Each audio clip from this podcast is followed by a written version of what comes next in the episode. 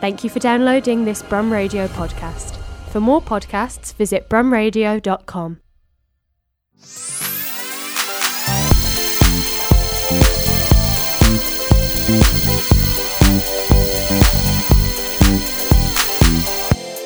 Hello, everybody, and welcome to episode nine with me, Laura Arrowsmith, and Sophie Johnson, and I am her bridesmaid. Bum bum bum. Yes, she is.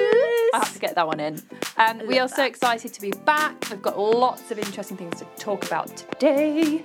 She also totally blackmailed me into being a bridesmaid. No, I absolutely. I don't. I don't even want the job, guys. I don't even want it. The day this episode comes out, I'm gonna um, screenshot and upload the photo of you doing your ugly crying face. No. So the whole of the Fashionemics crew, listeners and members so can ugly. all. No, it's beautiful. Yeah, she is my bridesmaid. How could I not have my Fashionemics co-host, my friend of how many years, as my bridesmaid, which is really close as well. So yeah, we need to do a wedding podcast. good. we need to do a wedding don't we? podcast. We do. But today we are bringing you a very special luxury episode. So we're going to be talking about the luxury industry um, and looking at the kind of changes that have happened in the last kind of 12 to 18 months, kind of pre-pandemic, during the pandemic, and just going to see where the luxury industry is going and what the lessons they've learned. We've also got a really special guest, Melissa Johnson. Absolutely fabulous interview for you today.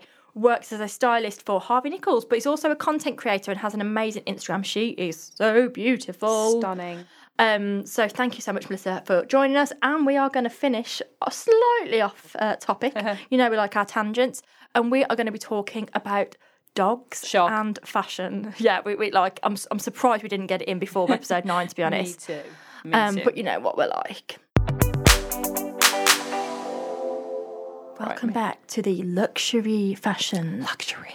You know how much I love my fast fashion and I love my high street mass market brands, but now we're going to look at a completely different part of the sector. We want to talk about, you know, lots of different things on the podcast, and we feel like we've abandoned these brands and we've abandoned this little sector. So Mainly because we don't necessarily shop there often. well, you do sitting there with a bloody YSL bag on the side, and I've got my Primark three pound in the sale bag. But I will say, I'm not too happy about this YSL bag. It's the fourth one that I've had in the past two months. You'd think that if you pay that much money, that it would be such like a real premium product. But um, What do you mean? It's the fourth one you've had. You You sent know- it back. Yeah, I've sent it back. Yeah, didn't know because you know this little gold. Everybody, it's the mini. It's the YSL Mini Cassandra in black. Wouldn't have known what that in was. case you know what it is or you've had one yourself. So the little, it's got like a YSL clasp, and the gold hardware when you close it just comes off. What? I know, and I, I did kick off. I did kick off at customer services or client services. That they say online. Client services. Um, and I just said, I've, you know, I've used it twice, and the gold is just chipping away. Like you'd think for a bag of that price. I, I can't even say the price because I'm just annoyed at myself. But it was a 30th birthday present, and I'd saved Fair. up all my money, and all my Christmas money, and my I'm 32 in like a month, in like two weeks time. So I'd saved like two years worth of like birthday and Christmas presents, um, and I really wanted a nice little bag. And because girl can't afford the Chanel, you know, she's not there yet. There was actually a Chanel account. There that was, had. and it's it's never going to be. Um, but yeah, so I'm a bit disappointed with it. I love it. She's really cute. I just think for that She's much money, mm, tricky. Yeah, tricky. no, it is a lot of money, and it's not something. The luxury industry is not something I will admit. Obviously, I read about. I enjoy reading Yeah. about the sector and the business and, and the things that are affecting luxury. And I, I don't dismiss it, but myself as a consumer, don't I don't buy that much luxury. Got my Louboutins, but that was completely a thirtieth birthday present. I wouldn't have gone out and spent that kind of money on Yeah. myself. You know, you know me, and the listeners will know me by now as well. But I think it's really important. I think naturally when we're doing something like we do, like that podcast, we kind of gravitate towards what we know, um, as, not you know in terms of what we consume. Mm. Yeah, Um, yeah, so yeah. it's quite sometimes you know some of the brands that we follow we're constantly talking about. So we really felt like we needed to open up and look a little bit further. Mm. I, I also think that we're not. Well, I'm not necessarily. Like I'd never buy into a luxury piece that was really on trend at that moment. Like everyone's getting those little Balenciaga bags and Balenciaga trainers and all that stuff, and I just feel like in a year's time, I, I can't afford to keep updating things. You know, I think for me, I'd want to buy something that was a bit timeless, like the Chanel, and I'd love like a little Burberry Mac or something. Yeah, that sounds good. And I think actually we're going to talk about virtual fashion on um, on our next podcast as well. we But I think this is where it's working. Yeah. After we've got some of our, our opinions from our followers, um, that's where it's working in the luxury sector because people are, are, are able to access Yeah. luxury fashion. consume it. Yeah. You know, far more easier than you know Yeah, if you having to save and yeah, and things like definitely. that. So anyway, so yeah, so we are going to talk about the luxury sector, um, mainly focusing on um, the pandemic because. As as you know, for the whole fashion industry, there's been lots of lessons learned. There's lots of changes. Um, the most obvious thing for me straight away, and I was interviewed on ITV News very early before we even went into lockdown, wasn't I? Um, and the most obvious kind of talking point straight away at the start of the pandemic was the impact of China closing down Yeah, and yeah. Uh, the impact of global tourism. So, you know, a lot of products um, are consumed, particularly in the Chinese market. It's a huge market for the luxury sector. So that, you know, really, that really, you know, caused brands a lot of um, a lot of stress, a lot of their stores closing um, in a lot of prominent places, but also kind of airports around the world as, as the Yeah. whole duty free. You know, that's when you go and get the goods. Absolutely. So you think of lots of retailers sell Pete. Yeah. What, Uh. what does Pete buy? And I want to know what um, Oh, yeah. luxury items Pete buys when he's in the airport and where he's going. he's just smiling at us. We don't know. we'll find out for you. Well, the China market is responsible for eighty percent of growth in the lu- in the luxury industry. So that's you know such a big chunk. So to not have that tourism, especially in the UK, yes. you know, it's going to really affect our economy. I mean, our economy is affected anyway because of COVID, but um, it's quite interesting to see the impact that that has had just from that, you know, from tourism. It's so such a big thing. So um, it's And- interesting. And when's that coming back? Yeah, exactly. So I've still not been on a plane. I can't tell you how many cancelled holidays. I'm sure, Yeah. you know, of sympathy from no none of our listeners because everyone's in the same boat and that's absolutely fine. Um, not that I'd actually go and buy anything luxury. Um, I normally just buy perfume and stuff in in, in the um, or some sunglasses, some sunglasses. Yeah. sunnies. Um, Mind you, our Birmingham um, airport's a bit naff, isn't it? You want to go like, is it Heathrow that's a good one? yes, it's um, Terminal Five. Is it? Is that the really good one? I'm sure I've flown to that know. one. Let us know, guys, if you do know. let us know. If we ever get out of here, let us know. That'd be lovely. Um, but yeah, back to the luxury industry. I think it's a difficult one, really, because they are almost not ahead of their times, are they, in terms of how they interact with their consumer? Especially, I don't know this because I, I mean, I can't, I, you know, I can't afford Chanel, but I often go on the website, have a little bit of a browse, but you can't buy. Yeah, I mean, and you I still think- you still can't buy from Chanel. No, I don't think so. I think you can browse, but they like you to go into store and have that customer experience. And I think it's it's is a nice thing. You know, we often see people on on Instagram and they're going and getting the service where they get the champagne and they get into Yeah. the, the nice rooms, they get to browse the product, And I suppose they because buy something. because the shops have been closed, people haven't. No, you had can't do that. Yeah, but so I think post pandemic, they're being the luxury sector's been forced to evolve to survive. I think that's one thing. Well, I'm hoping that they, they will take from this. Yeah. um, that we need that online experience. Yeah, a lot of the brands have kind of shunned it for such a long time. You know, there's Yeah. been, there's been a few kind of high flyers, like you know, Burberry is comes to the front of my mind every time I think about that kind of digital evolution and e-commerce, Yeah. and they've been one of the brands. But I've also, you know, I've done amazing things, but I've also I feel like being looked down upon in some respects from other fashion high fashion Mm. retailers because they don't they haven't considered. What Burberry have considered, and, and, you know, brands like Yeah. Burberry now are are, are absolutely Thriving. smashing it and Yeah, thriving yeah, because they have it, what it wasn't they haven't been forced to consider digital um, because of the pandemic which a lot of brands are now and, and, and kind of panicked over the last 18 months but what they've, they've done is looked at the curve looked at trends looked ahead and understood that new consumer but they'll they'll be the ones that survive and thrive. And you think, you know, historically, luxury brands have underinvested in their digital services. I think that they were in fear that it devalued the luxury experience, um, leading to a reliance on in-store purchases. But that's the error. That's where they they need to step up and actually take a step back and say, well, you know, we've lost X amount of money over the eighteen month period. We need to step up like Burberry. We need to do something, um, but still provide um, the luxury experience. I mean, I haven't been into YSL to buy that bag because the nearest one to us is London anyway. Um, so I've had it delivered and it still comes in a nice box and all the black paper and a little note and things like that. So it, it is nice, but I think it would also be good to be able to walk into the store and have that.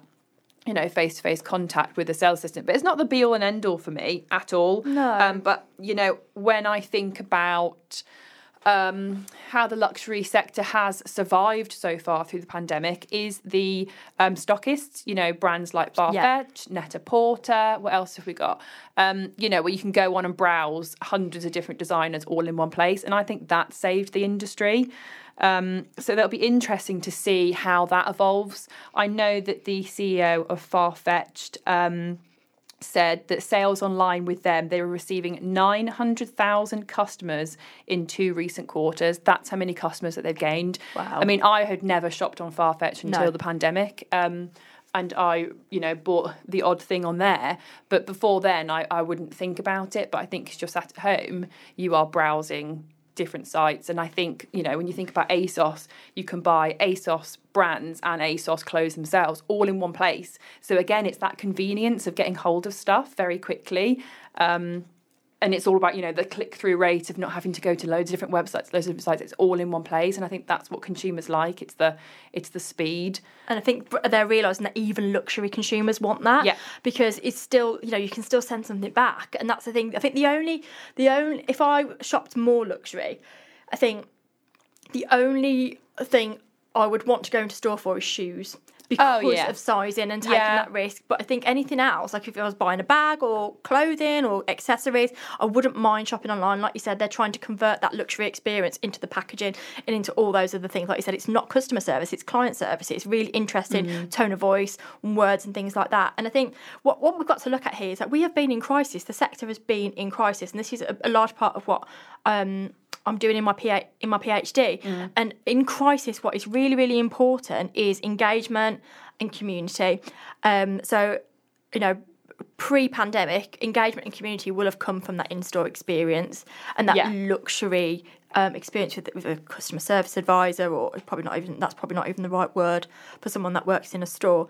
So what they've had to do is look and learn from other fashion brands that have thrived online and other fashion brands that have have used online communities to get them through crisis, to get them through, you know, other things and and have that relationship with the consumers, which doesn't even have to be in the same room. So I do feel, and you know, we've always talked about the trickle down effect in in, Yeah. um, in in luxury fashion. That luxury fashion trickles down to the high street, and um, that is still there. But I do believe Yeah. the luxury sector is also learning lessons now Trickle from up. mass market. Absolutely, trickle up. So it's it's all changing. It's all healthy, and I think there doesn't need to be. Um, and, and there, uh, there probably always will be this kind of higher nature of luxury and it's a, it's a, a, inaccessible and all these things um you know are really changing I think it'll be interesting to see because I, I guess I, I was thinking the need is there such a need for designer purchases nowadays? But I think because people have been staying in so much, maybe they're saving more. Oh, I wish I was. Therefore, they're treating themselves to more luxury goods. yeah um, which I think is so interesting. The, the town where I'm from, I saw it on Instagram yesterday, and they were saying that um, it was the busiest weekday they've had in such a long time. Even before the pandemic, it would never be that busy. And I think that is so lovely that people are naturally going out and they're spending money. Yeah, they're the treating economy. themselves, whether it's making themselves feel better, whether they've saved up. I mean, for us, we have to pay eighty pound a month to park our car at work. Yeah. um, and we're saving that at the moment, so that's lovely. So, I mean. I'm spending it in other in other places, but um, if I saved that up, I would probably treat myself at the end of the year to something. Yeah. nice. Well, people go one of two ways, don't they? It's the same with the uh, was it the 2008 recession, and that was the whole the, the whole lipstick effect, wasn't there? Yeah. And people, um, you either went one way or the other. You saved and you bought luxury items or um, wardrobe staples because you Mm-hmm. didn't have as much money, and there was this whole rise of people buying luxury lipsticks because they couldn't afford maybe to buy that luxury bag, so instead they'd Yeah. gone and bought a Chanel lipstick or a YSL. And I think that's so so so back that up. I think that's hundred percent true. I don't know about you, but and I know this is the case. Um, in the pandemic, people because they weren't necessarily buying clothes to go out, they were really investing in their skincare. Oh, I one hundred percent. Yeah. I mean, I'm Yeah, I am that awful human being that until very very recently. Yeah, it broke me. uh, face wipe, just a baby wipe. Yeah. Not even, not even, not even a face wipe, a baby wipe. Wow.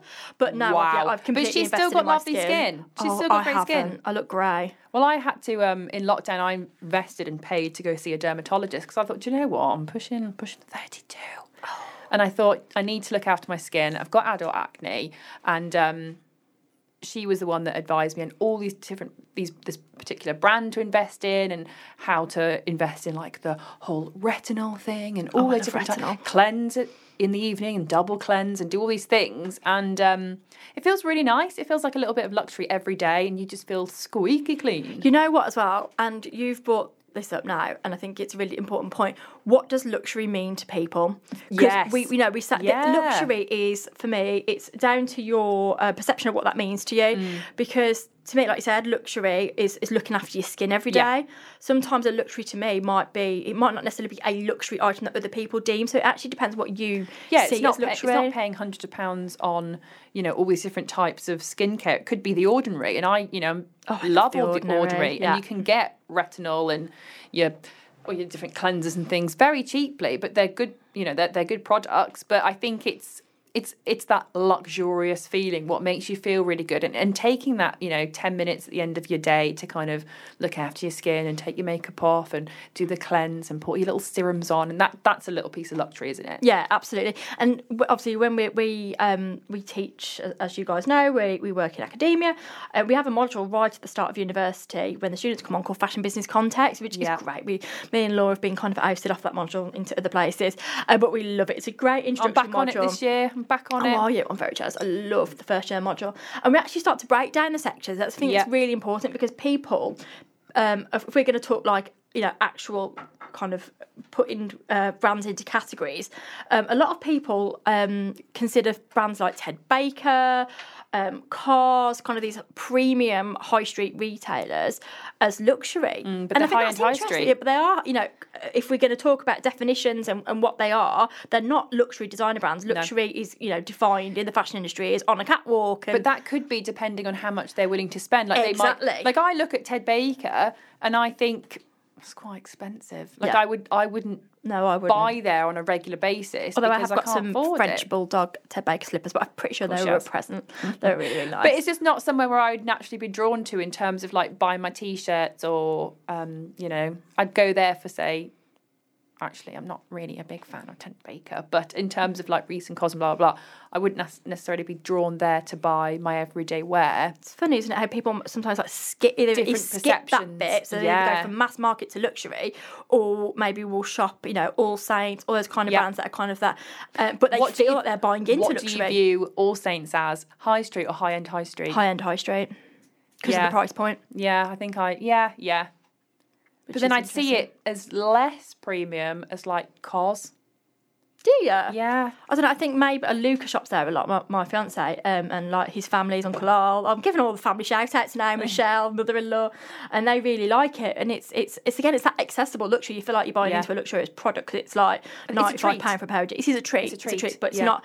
If we're going to go into the actual, you know. Categories and definitions of, of, of luxury fashion. It isn't luxury, but No. again, it goes back to that perception of what people believe they're Yeah, buying yeah. into and what, um, um, and what that luxury um, means to them. um, definitely. which you know is is a whole other kettle of fish. Whatever you like, guys, whatever your perception is, that's Yeah, and that's fine. amazing. You enjoy it. Me going to Primark and buying myself some Disney pajamas. That's my. I love that. I love. I need. I can't wait for payday. I'm going to go to Primark. Some Little Mermaid ones that I've got my eye Well, there's on. nothing better than getting in a new pajama set, just like when you've got fresh sheets, you Oh, know. fresh Just- sheets. Oh yeah.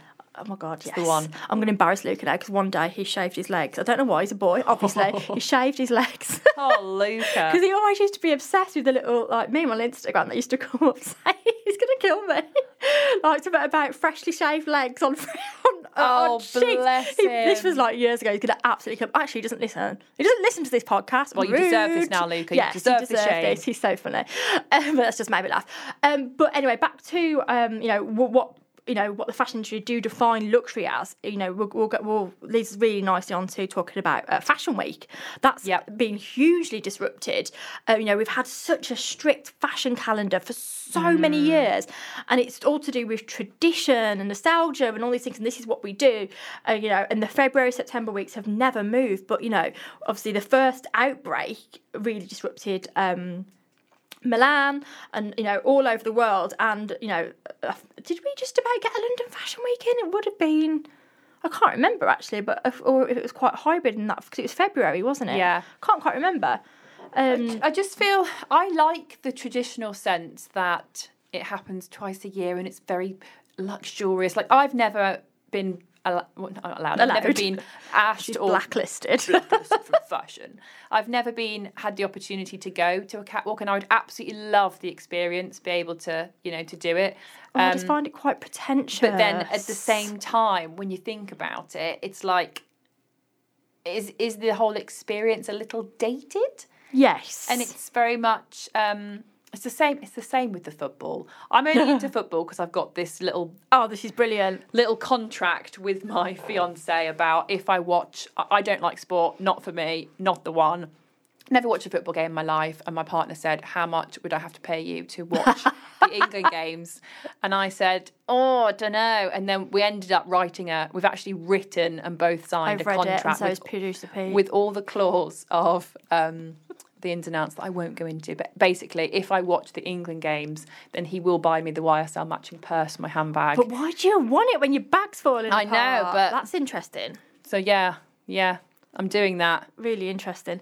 Um, But anyway, I know yes. I, I was about to link to something then. But anyway, so we were watching the football, and you know they're allowed X amount of people into the Wembley Stadium. Well, anyway, I was saying, how do they get to choose who gets to be in the stadium? Yeah. And it's a little bit like everybody that bought a ticket and they randomly pick people. Or if you follow the football and go from like different stadiums, different countries, and you're a real football advocate, you're more likely to get a ticket.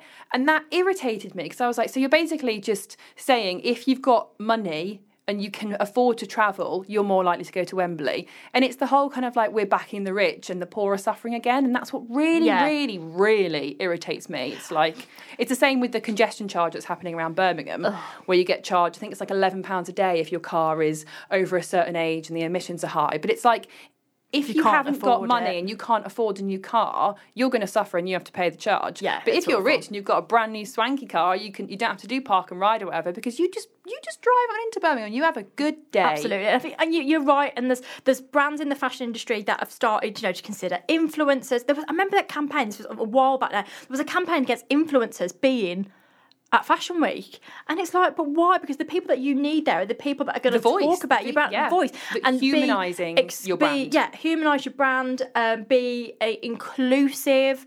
You know, not you know, not everyone sat on that front row, but actually, the people probably sat on the front row were going to be gifted Yeah, those bags. They're not going to consume from you. No, Um, and that's the thing. That's another thing that annoys me is um, they just get given so much stuff, and it's like, how about you give those gifts to to people that are really going to appreciate it, not people that are going to be, oh, I've already got ten of these facial creams, or I've Yeah. already got this bag, or I've already got this.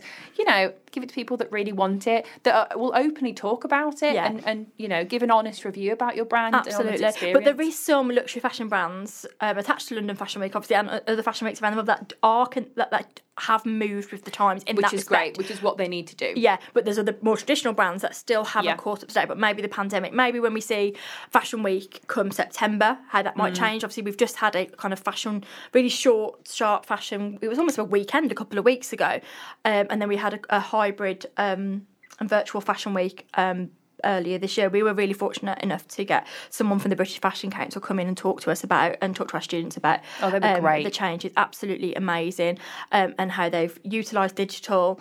Um, which is absolutely About fantastic. time. About yes. But I think it's interesting that I don't know where I read it that they were saying that um, the seasons are merging and they're not necessarily having the two, you know, spring, summer, autumn, winter. That they're making these pieces that are transitional throughout the year, and Yeah, that's like think that's adaptable and that's perfect. So for me, if I was going to buy luxury, I'd want to be able to mix and match it with things that I've already got throughout the year, not just oh, this is hundred yeah. percent. Seasons have been well out the game for Yeah, ages. yeah, and if you, you know, if, well, I remember working at Topshop when I was um, at university, and I remember it being really like trend seasonal Yeah. trends and but the the mass market isn't like that fast fashion isn't like that I haven't got the money for trends. No. you know. exactly but that's, That's where the the, luxury industry has maybe fallen behind and you know we've always you know maybe 10 years ago we followed that format and mass and uh, mass market brands uh, value sector followed those seasons but this is what I mean again going back to that trickle up effect is Yeah. actually the luxury industry needs to learn from these brands because sure. there's no you know you go into any kind of store and it's just new product it's not necessarily Mm.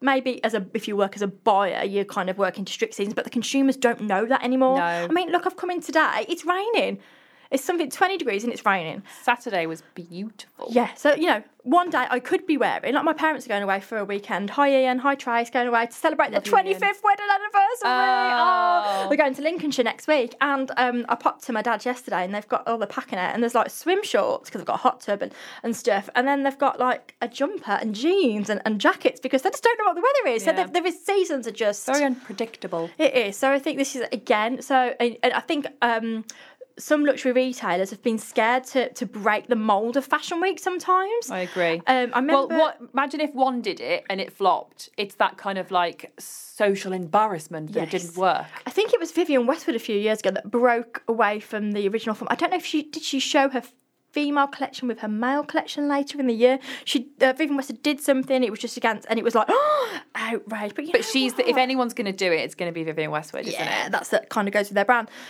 So yeah, so I think it's going to be interesting. I think I'd love to come back to this and see Yeah, kind of the next six months um, where the literature sector is going. So, welcome into our podcast this week for episode nine. We have Melissa Johnson, same surname, fab surname. Um, welcome I to the know. podcast. Um, so, Melissa, Thank you, you. work at Harvey Nichols, don't you, um, as a full time I do. stylist, and um, Yes. you also have your own Instagram platform, which is great as well. So, you, you know, you do your own content creation, your own influencer work, which is amazing. So, it's been beautiful. Yes, it is beautiful. Your photos thank you are so much. stunning. Thank when, when I was picking out your photo to put um, on the Instagram today, I was like, which one do I choose? Because they're Yeah. all so beautiful. um, Oh, thank you so oh, you are very welcome. Um, so, yes, so Laura, off over to you. Yeah, we're just question. jumping straight in. Just jumping straight in. But Cool. um, I just love the fact that you're a stylist, and I wanted to ask if you had to choose five Yes. key pieces or five items of clothing for a capsule collection for summer, what would you say is an absolute necessity?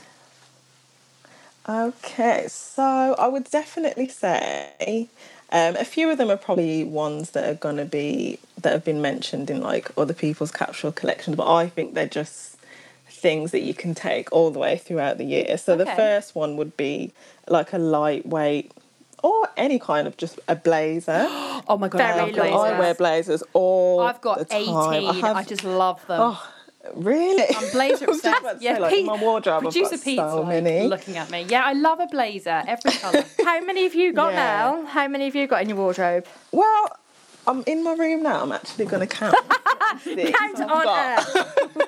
I've got one, two, three, four, five, six, seven, eight, nine, ten, uh, 11, 12, 13, no, beat me. 14 blazers. Wow. I've got Equally as 14, bad. So not Equally quite. I, I need to count mine. I don't Yeah, really own but- that many, so I'm, I'm going to have to let you know after after we've recorded and let you know how many I've got. It's probably about three. But yeah, a blazer is great, and just in all different colours and prints as well. I think they're just great to take all the way throughout the year. Um, I think the second one would be a white shirt. Yeah, okay. Um, probably for me, a very oversized white shirt because I just think they're just really easy to throw on. I think they make like an outfit just look a little bit more put together, and it's really nice to layer up with like gold jewelry and things like that. Um, so I'm big on like shirts and oversized like granddad shirts, boyfriend shirts, things like that. Oh, I Um, have a question- I have a question for one, that. I would say, yeah. If you're wearing an oversized shirt, what type of shoes would you wear mm-hmm. with it? Oh. Just curious. Ooh, well, it depends. It also depends on what you've got on your bottom half, I suppose. Like if you're wearing like a skirt with it, or maybe a jean, or like a cropped sort of trouser, you could wear like a chunky sandal. If it's for summer, you could wear They're a chunky very in sandal. at the moment, aren't they? These chunky. Yeah, I, exactly. I love a mule. I love a mule. I love that word. Oh. mule. I like a mule. Oh, that's actually one of my five. yeah. love that. It is, it is. Um, so yeah, or you could wear like just a simple tr- like white trainer, like Veja trainers, Yes. or Oh, I've got a pair of those. Cute Yes. Nike fashion trainer. Fashionable. Yeah, Vejas are great. Um, and then the third one I would say is like a '90s like shoulder bag. Like I'm really heavily like inspired by the '90s and women from the '90s. So I think a shoulder bag. Do you mean like how everyone's doing the whole like, little Prada bag things at the moment? Do you mean- Yeah, like Yeah. a little Prada. It doesn't have to be a Prada No, but one. mine I'm not really little- Yeah, Prada little- Mine would be a boohoo or a Primark. you, you know me.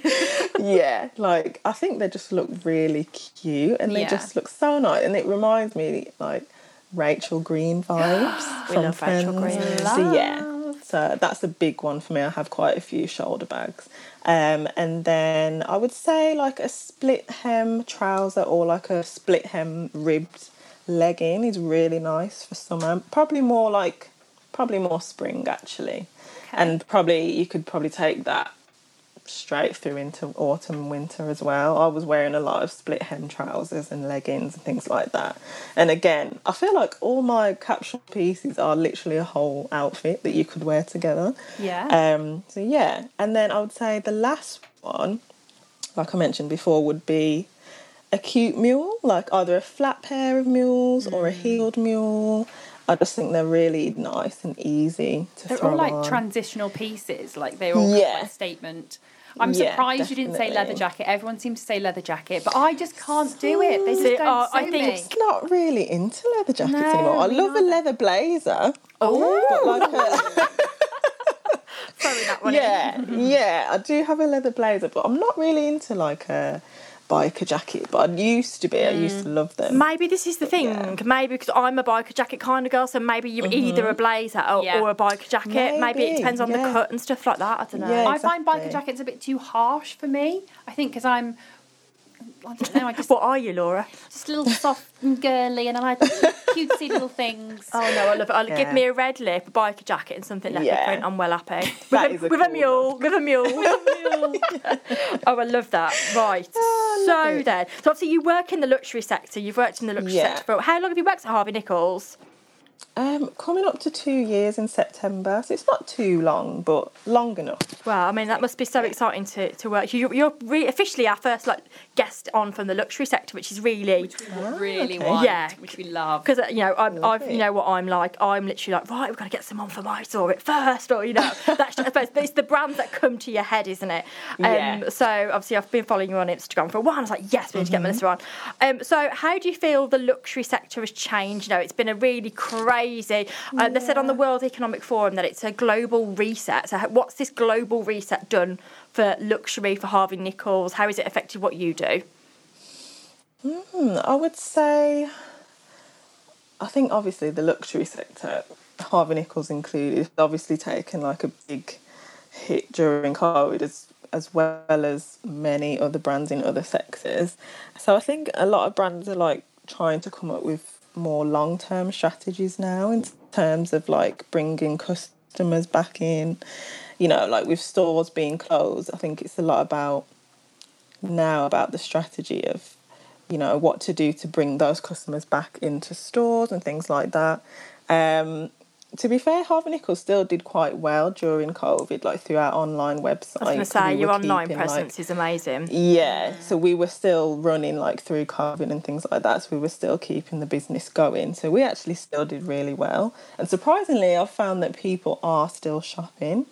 Um, but I think now the focus is more being more creative, I think, and thinking more on your feet in how, you know, to still put your brand message out there so that customers are still buying into you. Like, I'm sure everyone's seen that there's not really been any fashion shows anymore. Um, I think they're starting back up again now, but with things like that, like brands have had to just be more creative now in, in terms of putting their collections out there um, and just keeping customers like engaged and Yeah. things like that. And for Harvey Nichols, we're definitely trying to push um, like our more editorial stories now. Because I think people are really interested in in that sort of thing, and I think that just you know opens up our scope in terms of what we offer to our customers, and also like with our stores uh, reopening recently, where um, getting back into like our experiences that we have like in store, um, like such as giving customers rewards. Like we have our rewards app, um, and it gives like customers points and things like that. So it kind of encourages them to come back into store and shop with us. Um, it's just, I think it's just about a lot of customer. Yeah. I think go on. experiences. Sorry, experiences are so important, and I think especially what's affected the luxury sector is that um, Yeah. you you didn't really have that online service, and luxury is very much about going into the Yeah. store and having that customer experience. So I think from my perspective, that's what they need to step up on is is be have more of a digital presence. Yeah, and it's, I suppose Yeah. brands have learned that, like you said, like Harvey Nichols. Definitely. everyone's learned amazing lessons during COVID, aren't they? And it's like you said, it's that value beyond the purchase. I think it's not just Yes. about a product, is it anymore? It is about that, like you said, that experience, that value, that reward. It's about making customers want to go back, not just for a product, but for something Feeling like you're being looked that. after is, Yeah. is what, yeah. Um, yeah, exactly. You've also 100%. worked for Primark, which is just the complete opposite to Harvey Nichols. So, how do you feel Yeah. like the customers' needs and values differ between the two? Well, I would say for Harvey Nichols, as it is a, c- a luxury brand with like a luxury customer, um, they're definitely they definitely value more of like a tailored service when shopping with Harvey Nichols. Like I said before, they want to have an experience. They're into personal personalization. Um, they don't really just come into a store to just browse and go in and out. They want to stop and they want it they want like the Harvey Nichols store to kind of be a place that has everything for them. Like Yeah. in our Birmingham store, you know, um, we have like the hair salon in there, we have the restaurant in there. So it's more of an experience. And we also have like the in store um, experience, like the personal shopping that gives the tailored styling services, uh, gift experiences, beauty services, and we also offer like to customers like private dining and corporate events and things like that. So it's certainly more tailored when it comes to luxury fashion, and I think with Primark, I think the focus for customers is literally giving them fashionable clothing, still being like on trend, um, and still giving them the opportunity to buy and wear the trends that often do come and like trickle down from these uh, luxury brands, but they do want value for money as well. And I think uh, the Primark customer is very interested in like just keeping up to date uh, through social media, not really through uh, typical advertisements, but more through social media. So I think they stay very in touch with their customer through that. Um, so yeah, I think with the difference between the two, like luxury is definitely more about tailoring and uh, uh, giving them an ex- and Primark is more about is what it is really. It's fast fashion. Yeah. Um, it's all about the clothing. They want it now, and still being able to be part of those trends, but the focus is more on the being less expensive basically and value for money. So it's interesting. You say all Yeah. those things. Like obviously, I'm very. I, I love the Harvey Nichols restaurant in Birmingham. It's so beautiful. Absolutely love it. Um, but uh, have you been? Have you been to the Primark in Birmingham yet? I wondered if you'd ventured back.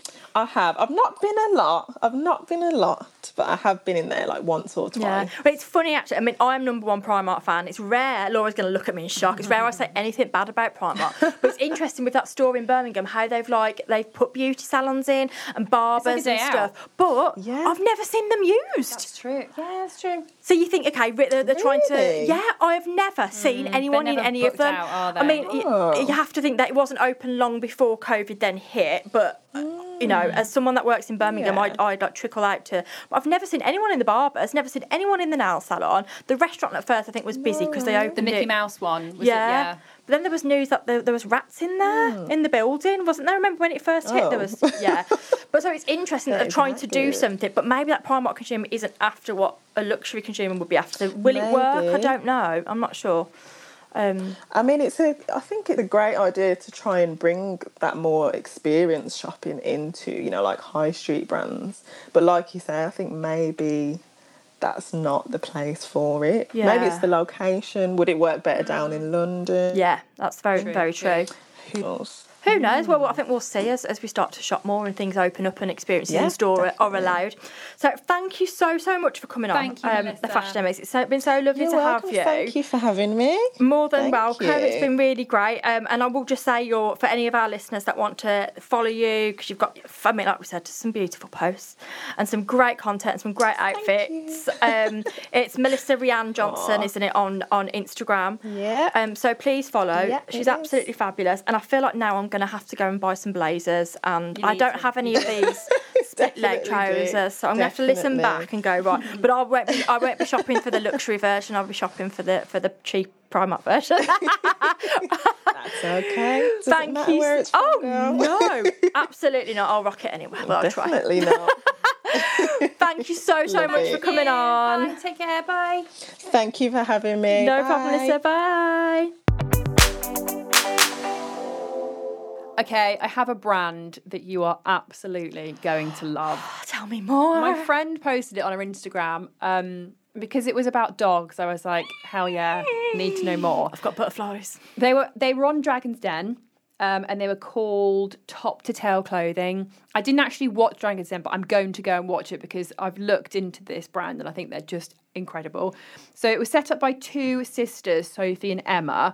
Um, and it's essentially a clothing range that's hair resistant, practical yet fashionable clothing line for pet care professionals. so, from what I understand, she started, Sophie started off as a groomer. Um, and then she branched out into clothing, and now it's become this kind of like empire. Their Instagram is just ridiculously cute. Um, I think it's like customizable. You can get it embroidered, like jumpers, gilets, jacket, denim jackets. it's just so what a dream. cute, and we bloody love dogs and Yeah, clothing. and you know what? This is actually a really important fashion conversation to be having because I, my fashion sense has most definitely slipped since having dogs.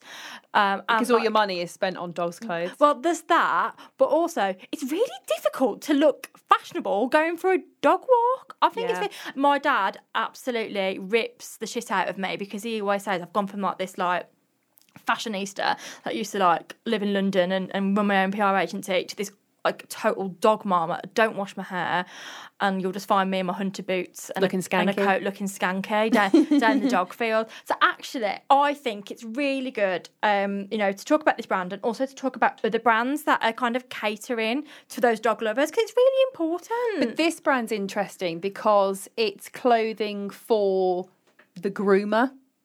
Ah, so the practical professional side of it. Yeah, and I think we see so much, um, so many brands jumping on the bandwagon of doing like dog clothing. There was that TikTok video that went viral of that dog, and it's like, um, oh, what did he say? It's like, um, because of COVID, he's like, see this, couldn't wear it. You know, you see, you've seen it. I've no, couldn't wear it. Oh yeah, I know what you mean though, but I haven't seen it. so good.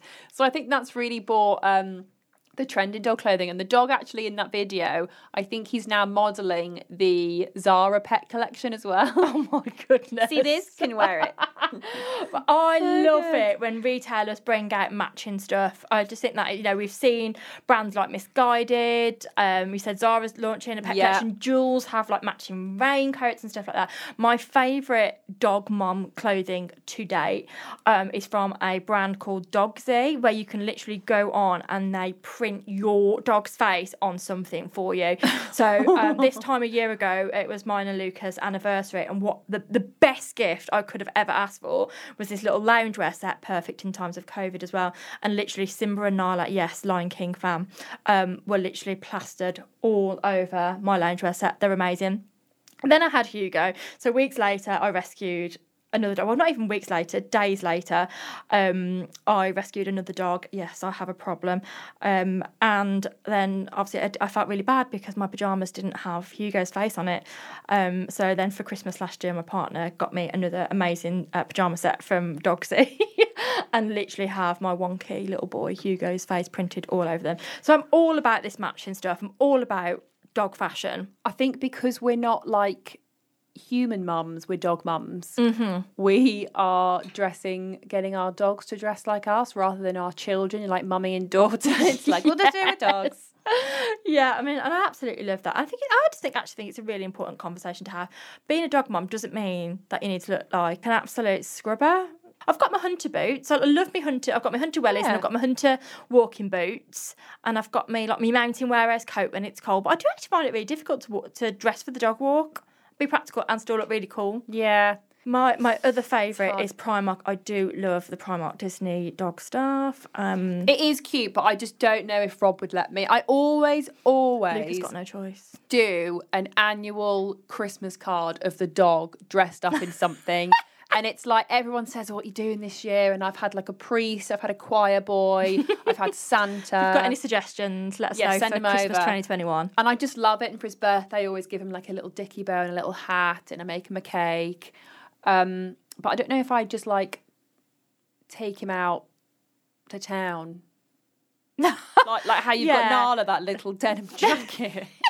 So that was that was my bargain of the. I remember coming back in to show the students. I went into Primark and they've got this little denim dog denim jacket and it'd be like reduced to a pound. And I was like, oh my god, I took it in. I've also got a little Dumbo outfit for Hugo and a uh, little Minnie Mouse outfit for. But then, you know what? Some people say it's cruel. but it is. There's a line. There is I a line, There's but a line. like you said, I don't like put my dog in an outfit and then take him out for the day in the outfit. Like, Yeah. it's, it's awful. This is where these brands have got me got, and got me good because I buy it, I take a photo of mine, and I take it off. So I've literally got a whole, well, I say a whole so bag. I've got a cupboard of dog clothes, Halloween outfits, the lot. It's amazing. But I think there's such a market, and more and more people are jumping on this. The fact that Zara have now done it, and you can get dog beds, you can get matching clothes, you can get collars, all these things. I think it's really interesting. And now this top to tail clothing are doing, they're prioritizing of, of looking good when you take your dog to the groomer. And I think it's, it, not it res- restores your faith in the brand, but I think when you take hand your dog over to get clipped, it's like I want to know that he's being looked after, it's professional, you're doing everything right. And I think if they've got these customized outfits and then it just restores your faith that they're going to do a good job. I mean, I just love the idea that it's hair resistant. Yeah. I mean, dog, That's- dog that's the hair's a- USP, a, a major it? problem in my household. So even if I am looking absolutely fabulous and I'm not going out for a dog walk, the likelihood is by the time I've actually got dressed, got down the stairs, and got in the car, I'm covered in dog hair anyway. You need to get one of these jackets that they sell. yeah, I'm gonna I'm gonna reach out. DM DM me, Bab. So there we go. Hope you enjoyed. Please make sure you take some time out, really please, and review us, download all those things that you need to do. Really, really helps us, and we're so grateful um, for everyone that has supported us so far. So what an episode! Amazing, amazing guest from Melissa from Harvey Nichols. Thank you so much for joining us, and really great to talk about other sectors that maybe we haven't spoken about so much. So looking at the luxury sector, and then of course finishing on uh, dogs, our favourite favourite thing. Our absolute favourite. Um, our next podcast in two weeks' time is going to be incredible. We've got the lovely Lucy from Pretty Little Thing talking all things podcast and social media. We are delving into digital fashion, what we think, what we like, what we don't like. And then we have the lovely Sarah with her fantastic brand made by SJP, which is so, so interesting. But make sure you tune in to find out more. Also, it sounds like Sarah Jessica Parker. Doesn't Love it? it. Please don't forget you can listen to this episode and lots of other Brum Radio podcasts on the Brum Radio podcast channel at brumradio.com or wherever you get your podcasts. If you've enjoyed this podcast today, don't forget to rate and review us. We would really love your support and feedback. Also, make sure you subscribe or follow us so the next episode of the Fashademics gets to you automatically. You can also find us on Instagram at Fashademics.